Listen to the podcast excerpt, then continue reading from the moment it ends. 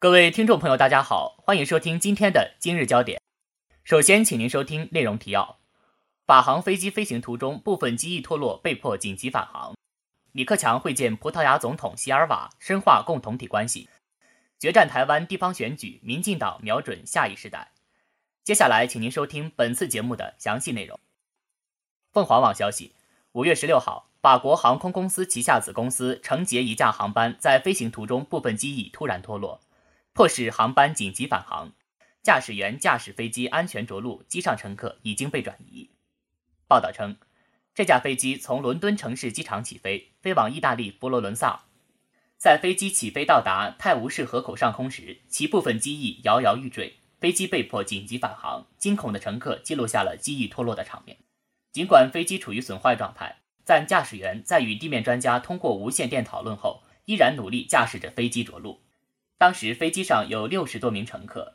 英国《每日电讯报》记者科尔莫雷顿发文称：“我们乘坐的成捷航班已经起飞，但机翼部分脱落，被迫返回。”他随后又称：“已经返回地面，飞机看起来不是很好。”成捷航空公司发言人称：“当时飞机刚从伦敦城市机场起飞，前往佛罗伦萨，机翼上的运行机制罩部分脱落，机组人员遵循标准程序，决定返回机场。”空中交通控制中心得到通知，飞机正常进行着陆，乘客被迫转移到另一架飞机上，两个小时之后起飞。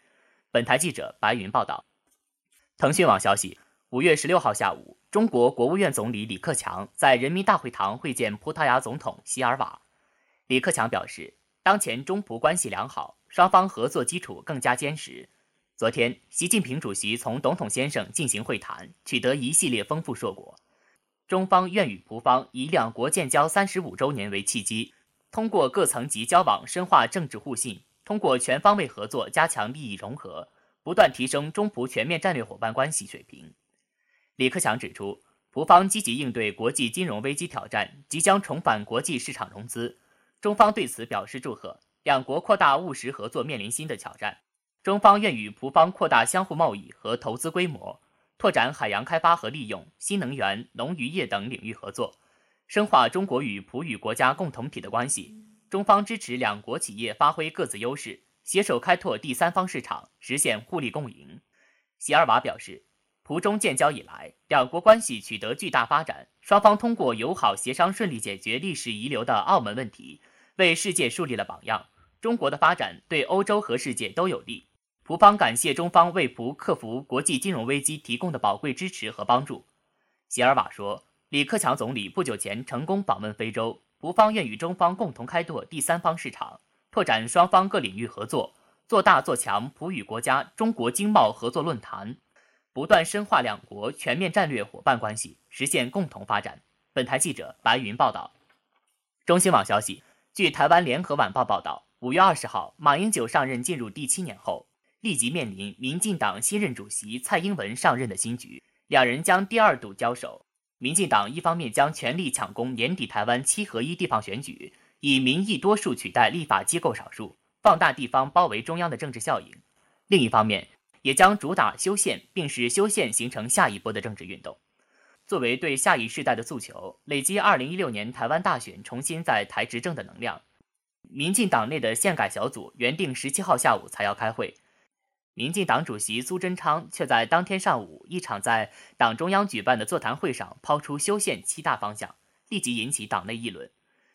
有人赞许，也有人质疑，一位即将卸任的党主席为何要在权力交接的敏感时期谈修宪，也使得下午的内部会议气氛虽然热络，却也透露出不少焦躁情绪。只是即将卸任，时间没有留给苏贞昌太多的空间。五月底，蔡英文上任后，也将承接一个尚未完成的宪改讨论意见。蔡英文幕僚表示，理论上修宪可以留给下任领导人去做，但民进党要把修宪当成一个运动，以累积更多的能量。除了重塑修宪运动，年底的台湾县市长选举也是一大关键。